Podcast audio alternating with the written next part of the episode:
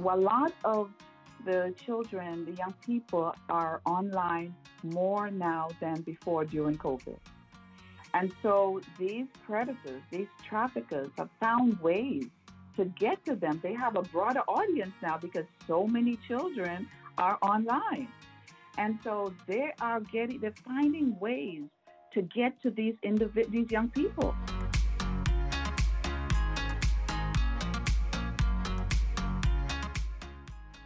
Hello, everyone. Welcome to Power Up Women, our cross generational, cross cultural conversation about leadership, power, gender, and social justice. I'm Ann Doyle. And I'm Dana Harvey. So, January is National Slavery and Human Trafficking Prevention Month. But this silent, behind the scenes, horrifying travesty against young girls and women is a year round crisis and it's going on in my county and your community, whether or not we see it or even want to believe it. And you know, it's a crisis that seems to only get news coverage around Super Bowl time because it's a well documented fact that dozens, maybe hundreds, of enslaved girls are brought to wherever the Super Bowl is being played. Yes, so true. But one of the nationally recognized organizations fighting this crisis and helping its victims is thankfully headquartered right here in Detroit. Alternatives for Girls. Right here in Detroit, they've been on the front lines of helping girls, young women, and often their children for 34 years. And we have with us two of AFG's leaders today. Sandra Ramakhan is Director of Outreach and Educational Services for AFG. Welcome, Sandra. Thank you so much, Ann. And we also have Dawn Barrick, who is the Director of Fund Development for AFG. Welcome, Dawn. Hi, Dana. I'm glad to be here. You know, the work that AFG does with girls and women in crisis, I know is a lot bigger than sexual trafficking. And we want to get to all that as well as to the way that our listeners can help. But let's start with sexual trafficking. Sandra, give our listeners a sense of really what is it and how big an issue is it in the US and globally, and really who are its victims? Well, thank you again. The Polaris Project defines um, human trafficking as uh, the business of stealing freedom for profit. Stealing freedom for profit. When human trafficking really occurs when a person is reinforced, it is compelled against their will, either through force, fraud, or coercion. Those are the three things force, fraud, or coercion, either into sex acts, commercial sex acts, into labor, or some kind of service. And really, I wanted to um, for us to really know that if someone is under 18 years of age and who and they're being induced into a commercial sex act, it's called it's considered trafficking.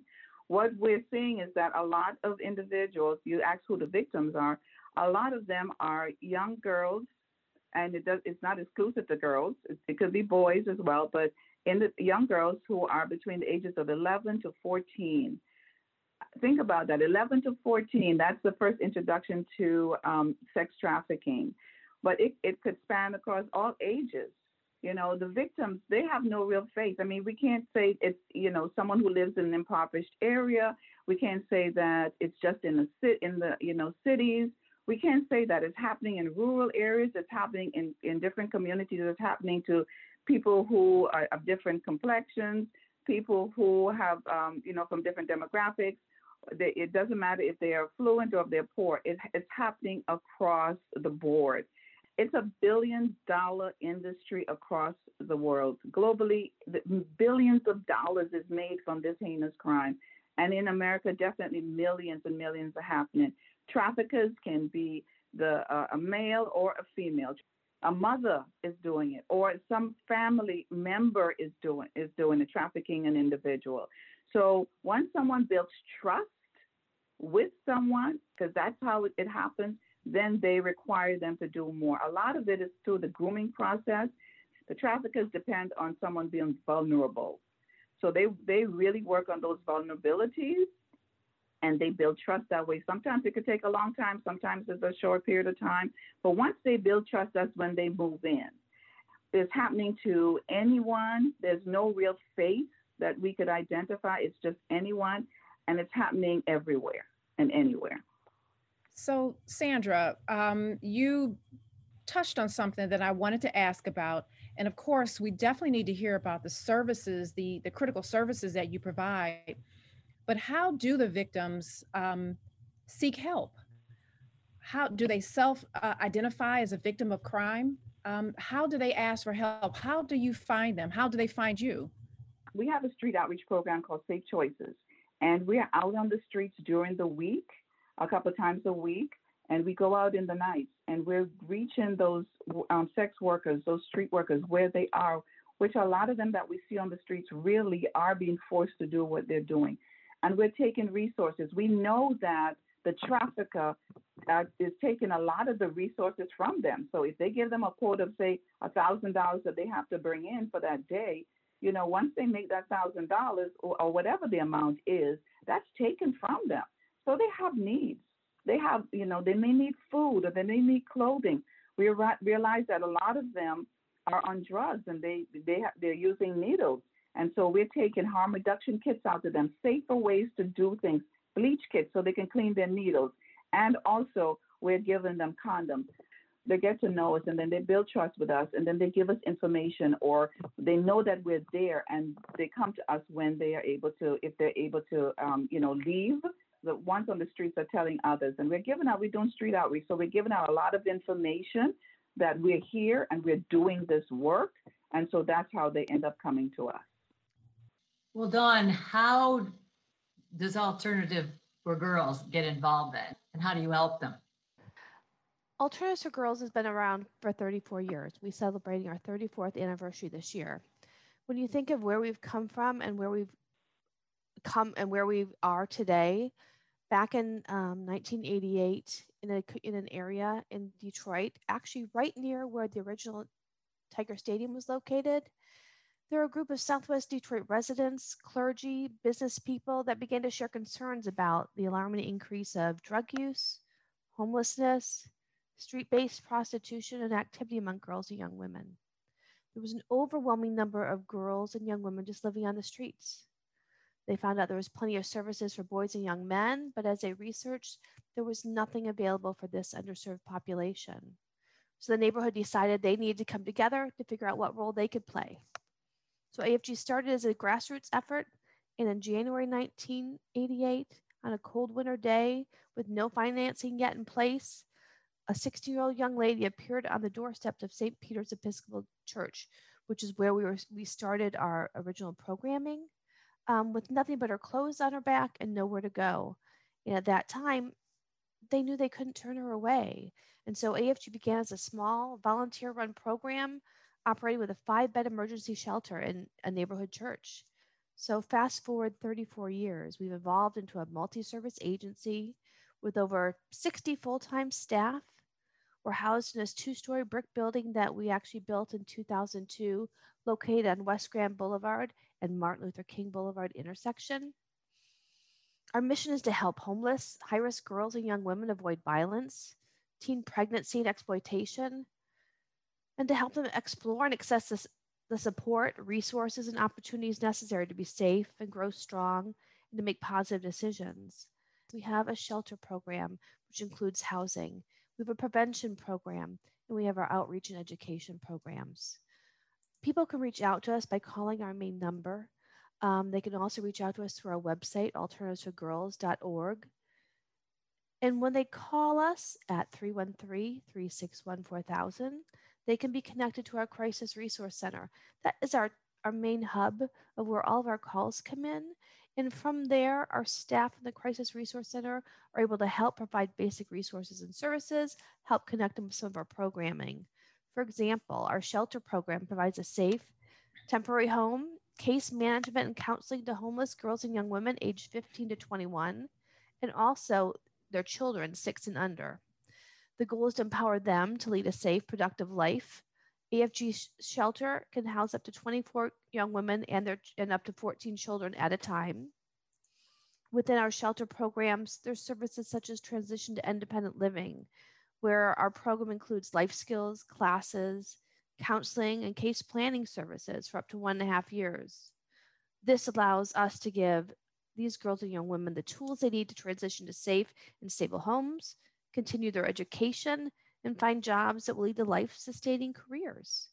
We also have within our shelter and aftercare program, which supports our young women for up to 90 days after exiting our residential programs. Our case planners work with them on home visits, referrals, and resources to help these women positively adjust to the community. And there's so much more within prevention, excuse me, within our shelter. And this last year alone, within our shelter, we helped 171 girls and young women through our programs and services. When you look at other opportunities for other needs that our community has, we have a prevention department where we serve girls 7 to 19 who are at risk of pregnancy, gang involvement, abusing drugs or alcohol, or school truancy. And so our staff works to engage our women and girls through our after school program, through our Rise and Shine summer camp, through our Girls with Ambition program, which is a federally funded teen pregnancy prevention project, and so much more. And even with the with COVID and the pandemic this last year, through our prevention program, we were able to support and help 405 participants. And that also includes their family. We have a lot of girls and their family members that are Hispanic and only speak Spanish. We have a case planner that can work to to help translate, works with them directly, you know, helps the families, not just the girls, helps the families figure out how to read documents, how to, you know, reach out for medical care and things like that. We have a crisis resource center that we are fielding a lot of crisis calls and doing crisis intervention. That's kind of um, I call it the triage of uh, AFG because a lot of people come through there to get um, to access our other services in the organization.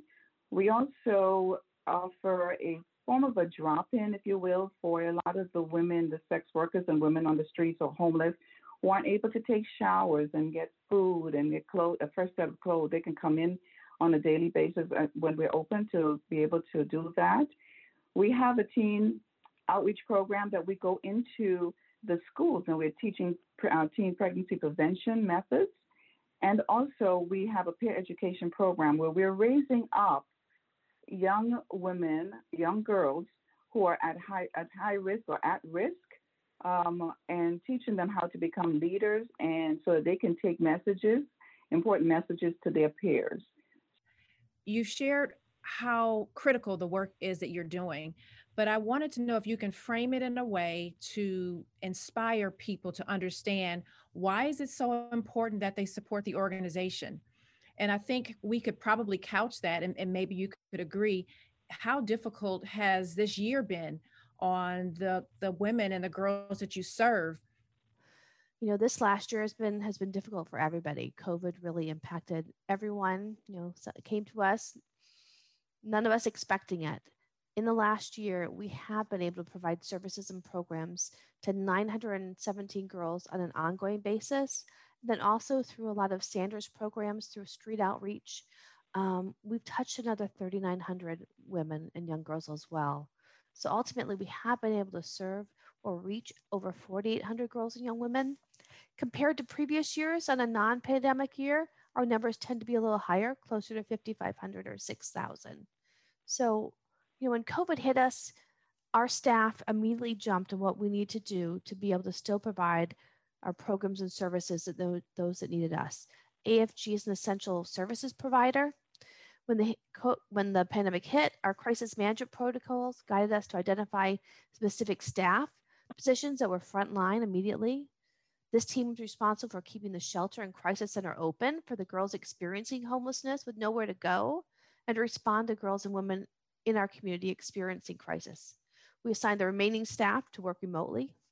All of our team members immediately connected with our participants and families to support them with PPE, food, and specific, especially technology with schools going remote. So many of our families did not have access to internet or even laptops. So we worked we were very um, we were very lucky to have a few donors step forward and you know provide us under, underwrite the cost of hotspots for our families or laptops. Our adult participants and families in the community have struggled with you know job and income losses, living in less than healthy situations, moving in with abusive parents, partners, and family, insufficient um, insufficient space for all that had to be in the same room. The majority of our par- participants also have experienced mental health challenges that range from anxiety and anger to loss of focus and, de- and depression.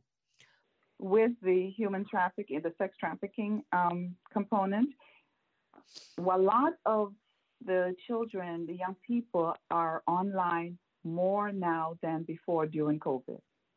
And so these predators, these traffickers have found ways to get to them. They have a broader audience now because so many children are online. And so they are getting, they're finding ways to get to these individ- these young people. So you may think as a parent that your child is just playing a regular game. But if they're playing a game that they can actually talk or interact with someone else as they normally do, they're competing, you know, with these games, then those traffickers are on those spaces.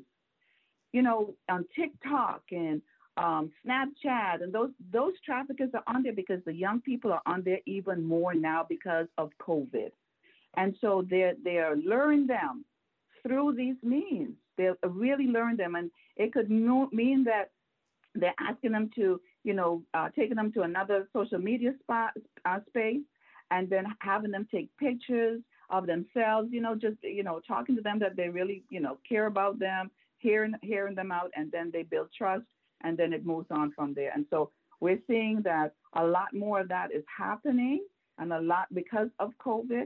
And also, I know that we did touch a little bit on domestic violence. Many of the victims you know, a home. Everybody's home because of the um, stay-at-home orders that we had during that time, and someone's home is not always their safe space, right? And so now they're forced to be home. They're isolated in a, in violent homes. You know, they don't have a lot of them. We didn't have a lot of access to family members and friends because of the stay-at-home order. So they're at home, and a lot, you know, the abuser may be experiencing heightened financial pressures or stress sometimes they could be drinking more because of the because you know they're locked in a tight space. COVID has really done its deal and kind of set a perfect storm, if you will, um, in in both human trafficking and with um, domestic violence um, situations. Well, you've given us a really good and very discouraging sense of uh, how how serious these problems are and the services you provide. And I know that all of that takes money. And I know that uh, one of the, the biggest ways that you get support every year is through your annual role model dinner. And I am very happy to be the honorary chairwoman for this year's dinner, which is coming up in March. So, Dawn, uh, tell us about that event, what you have planned, and how people can help. Our role model celebration, you know, we've been doing this event, this again going on 34 years. Um, we decided early on, way back when, that we needed to celebrate AFG's work every year, celebrate and recognize our participants, and find prominent women leaders in the community to honor and lift them up. These women become inspirations to our participants. AFG will be hosting this year's role model celebration on March 31st. And due to the pandemic, like many other organizations, we are holding our event virtually from 6 to 7 p.m. Our annual role model event is not only important because of the funds we raise, um, the funds raised help to support programs and services that are in our budget, but are not funded by grants. But on top of that, this event allows us to honor women in the community who've made a positive impact both personally and professionally in all they do. Um, the event also allows us to match an AFG participant with each of our role model honorees so they can spend time together. Usually, non pandemic years, our young women have the opportunity to spend a day with these women that they're matched with at their offices, find out about their careers and aspirations. So this year we're doing a little different. They're going to have some virtual one on one times. Um, also, the fundraising components will components will consist of a silent and live auction, and raise the raise the paddle opportunity. And our goal this year is to raise two hundred eighty thousand dollars. When you look at our past role models, just to name a few, we've had 76 role models since our program began. Um, women like Guadalupe Lara, the Honorable June Blackwell Hatcher. Last year, our role models were Monica Martinez from Comerica Bank, Denise Ilitch, and Palencia Mobley from the Detroit Water and Sewer Company. For people that are interested in getting involved and supporting all of our programs and services, there's so many different ways to get involved. We have tickets and sponsorship and virtual sponsorship opportunities available. Um, we have the opportunity for people just to go to our website at alternatives4girls.org and click on donate now and make a donation at any time. Um, and another way that people can contribute if they're looking to financially support us is by texting the word girls to 345 345 to donate today. So, financially supporting us, supporting us as a volunteer, or even providing in kind donations. We often need things like through Sandra's, Sandra's department and through street outreach, hygiene bags that include things like toothbrush, toothpaste, shampoo, soap, water bottle, granola bars, and things like that. So, those are different ways women and men throughout our community can certainly get involved to support us. Our Power Up Women podcast is going to buy an ad in your virtual program. And I encourage our listeners to come on, everybody, help us uh, meet this goal of the funds that AFG needs in order to continue doing their fantastic, very, very important work. Absolutely. Um, both Dawn and, and Sandra, we really want to make sure that people know exactly how they can help and how they can get in touch. So let us know what is it that you want people to take away with following this interview. One of the easiest ways people can help us is if you're on any of the social media channels Facebook, LinkedIn, Instagram, and Twitter, please follow us. There's nothing like having people follow us and help to spread our message to everybody. We are trying to share all of our messaging, all of our educational materials and things to as many people as we can far and wide. Um, another way to part or to support us is you know making an online donation.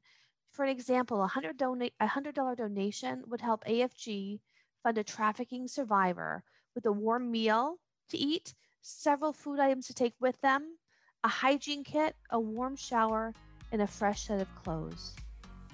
Oh, well, I join with Dawn, and I just want to say thank you so much for highlighting the work, you know, the very important work, as you said, and uh, that Alternatives for Girls is doing. Um, we really appreciate this. Well, we appreciate what you're doing. Uh, so thank you, Dawn Barrick and Sandra Ramakan, for really this outstanding and desperately needed work uh, that you're doing at Alternatives for Girls to stop this crisis of sexual trafficking and to help um, its victims and, and so many other uh, women and girls and, and even their children who are at risk and helping them rebuild their lives. I'm Ann Doyle. And I'm Dana Harvey. Our thanks to Robin Kinney and her Motor City Women Studio here in Detroit for producing Power Up Women. So let's, let's, let's all go, go power, power up. up.